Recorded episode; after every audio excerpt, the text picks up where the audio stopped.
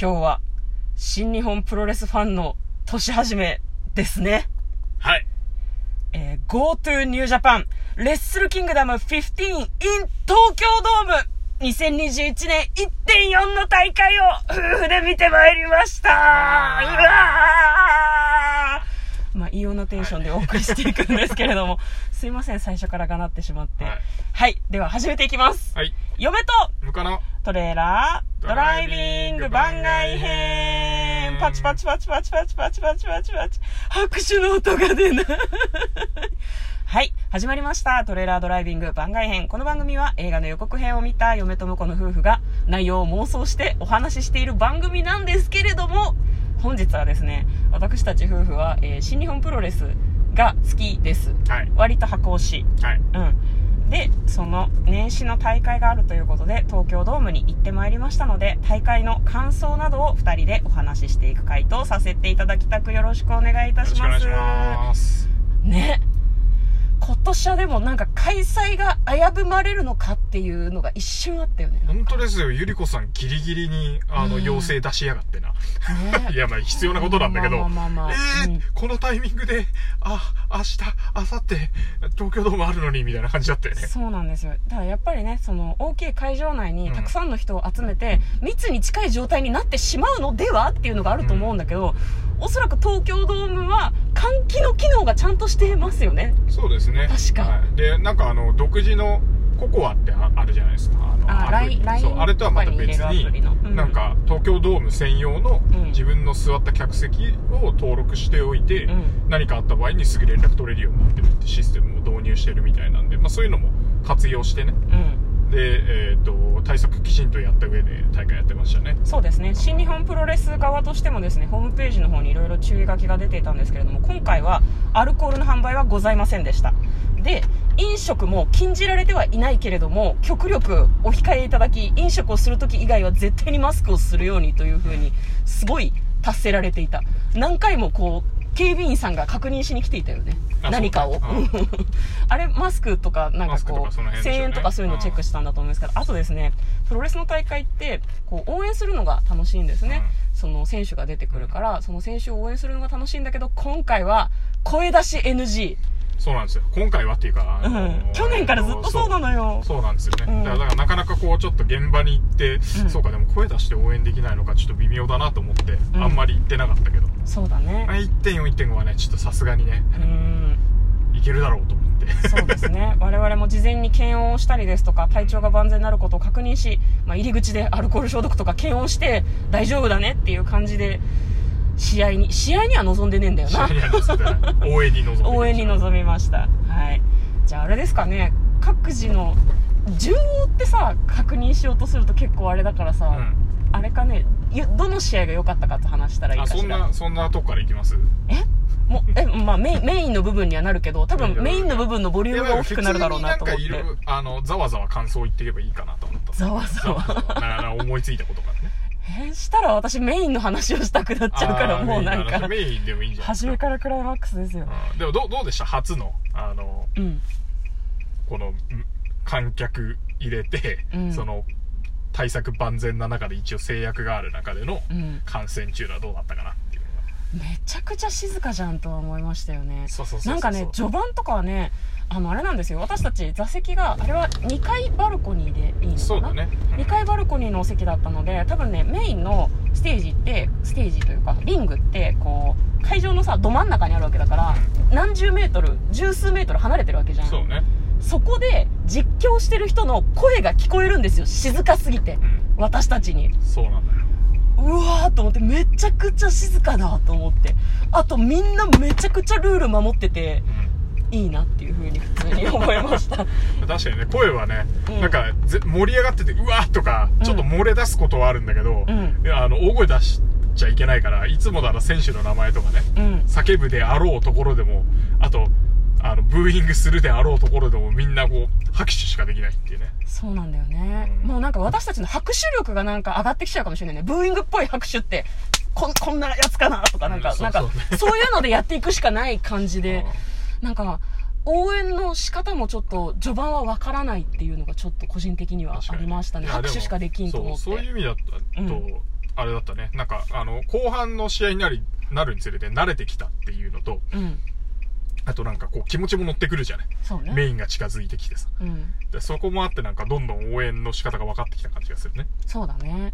結局そうなんだよね。応援とかと一緒で、拍手も誰か、拍手の音がでかい人がこう、牽引して、こそうみんなで拍手していくみたいな感じだったよね。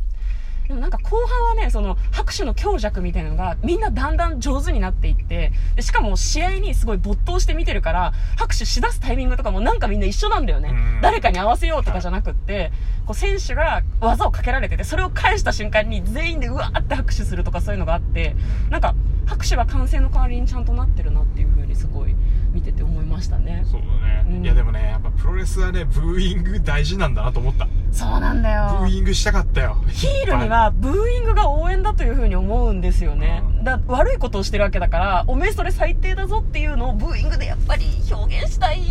そう、ブー、に変わる うんなんかこう拍手の手段がちょっとわかんないんだよね。そう、拍手はどっちかっていうとさ、好きで応援してるのの拍手じゃん。そうそうそう。ど、ど、どうしたらいいんだろうなんか、なんか王兵に拍手するとかかな。これも応援してるみたいなんだよな。いやでもまばらに来るとさ、うんその応援してるみたいになっちゃうからね。そうなんだよ。だからなんかブーイングっぽい拍手のやり方を私たちは工夫する必要があるのかしらね。じゃあそれを考えていこう。明日もあるから。そうなんだよな。なんか、ね、そう、ブー、ブーって言いたかったですね。でも今回だとさ、うん試合の内容にもちょっと今日は触れてしまうと思うんですけど、あの、はいケンタさんとか、オスプレイとかは、ものすごくいい仕事をしたと思うのね。そうだね。ヒールだなっていう感じのすごく良かったんだけど、どう応援しろっつうの？と思って。んそう。まあ、僕はもうあの、ひただオスプレイを応援する側に回ったけど、もう、もはや、オスプレイが何かやるたんびに拍手。そう、向こうはね、私は岡田を応援してたんだけど絶対オスプレイを応援してるってちょっと横目で思ってましたね、そうそうそうそうなんかね。さあ、あの、エンパイアっていうね、新しいチームを組んでるからね。うん。あの、その前に、うんグレート・ウォーカーンっていうのと、棚橋宏選手っていうので戦ってて、はいはい。で、棚橋選手は、まあ、あの、本体選手で、うん。で、グレート・ウォーカーンは、あの、エンパイアの、オスプレイと今同じチームなんで、うんうんうん。で、僕、棚橋さん大好きなんで、棚橋をしてたんだけど、うで、岡田オスプレイになった時に、まあ、心情的には岡田ね、ん。うん。あの、ベビーだし、うん。応援しようかなと思ったんだけど、いや、なんか、エンパイアせっかく組んだ新ユニットが煮立て食らうのどうなんって思って。ここはオスプレイ行こうと思って。向こうの応援は時々メタなんだよね。なんかね、こう、新日本プロレス的にはこっちが勝った方が面白いとかで応援しだすので、なんか、なんでそっち応援しとるんって嫁は時々思う時あるけどね。あんたはそっちじゃない方が好きじゃなかったっけっていう。違うんだよね。今後のストーリーが面白くなることを目指してる。僕僕は、あの、うんアンチ岡田なんで、基本的に。あ、そうなそのう岡田の逆サイドに立ってる人の方を応援する。あ、そうなんだ。その方が岡田さんが輝くから？いや、えーっとね、そこまでではないそういうわけでもない。あの違うんだ最初に会った時に、うん。あの、棚橋岡田っていう、あの、対立構造ができて、僕、棚橋ファンだったんで、うん、うん、うんだから。常に、あの、なんか、岡田は倒すべき相手なんですよ。僕にとって。なるほどね僕にとって僕にとって 僕にとってではないな。おめえには倒せねえと思うぜ。うん。そう岡田これ複雑なところなんだけど、岡田選手が嫌いなわけじゃないんですよ。ううん。岡田さんのことはなんか能力があってきちんと認めてるんだけど、なんか応援する対象ではない。そう難しい。でも応援してないわけでもないんだよな。応援してないわけで、まあ、だから、あれだね。うんあのー紅白トーク合戦で言うと、うん。あのーまあ、あのう僕らが応援しなくても間違いなく3万スコアいくだろうな、みたいなタイプ。の選手ってことだよね。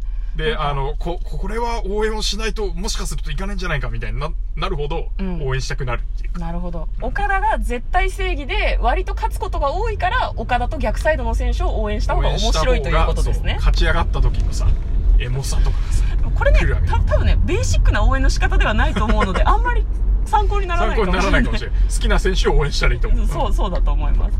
ままあね、各自ね、みんな好きなように応援してると思うんだけど、でもなんかやっぱり、棚橋とうん大川の試合から、なんとなくこうみんなの熱量が上がってきた感じがするよね。棚橋さんはね、客席を盛り上げるのがううまい。うまいよ。まあ、いつもそうだと思ってたけど、もうなんか、入場の仕方から帰り方まで、私たちがグッと来るやり方を分かってるっていう感じが。めっちゃしたよね。いや、まあ、あの、ラジオトーク内でも、これ多分前後編になるなっていう想定で嫁は話してるんですけど、あいいですか？全然構わないと思います。なんか、ラジオトーク内で配信をされている小川真紀子さんっていうナレーターの方がいらっしゃるんですけど、彼女もですね、どうやら、あの、東京ドームにいらっしゃったらしいんだけど、うん。なんか、事前に話していて、本当に棚橋さんを応援してきて今年良かったと思ってるっていう。もうなんか自慢の、自慢の、自慢の棚橋ですみたいな話をしてて。いやもう本当にその通りだと思った。新日本プロレスに棚橋宏がいてよかったというふうに今日私は試合を見ていてめちゃくちゃ思いました。戦い方もそうだし、盛り上げ方もそうだし、私たちに安心して応援させてくれる存在が棚橋宏ですよねその通。りですよよかったですよ。いやよかったですね本当にね最高だったよ。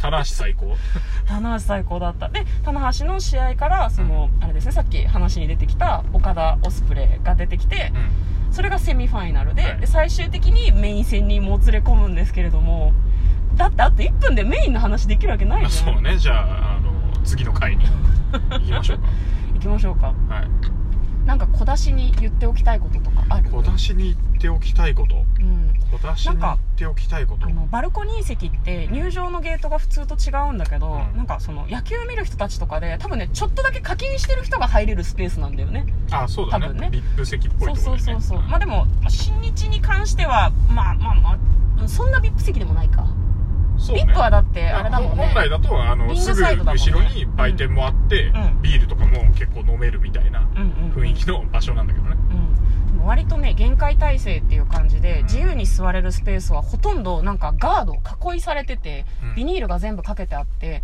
なんかね注意書きには回遊は避けてくださいって言われてて魚なの？私たちってちょっとだけ思ったりしました。まあそんな万全の体制で見てきた。1.4東京ドームの感想のお話。すいませんが次もそのお話をしていきたいと思います。はい。嫁とトレーラードライビング番外編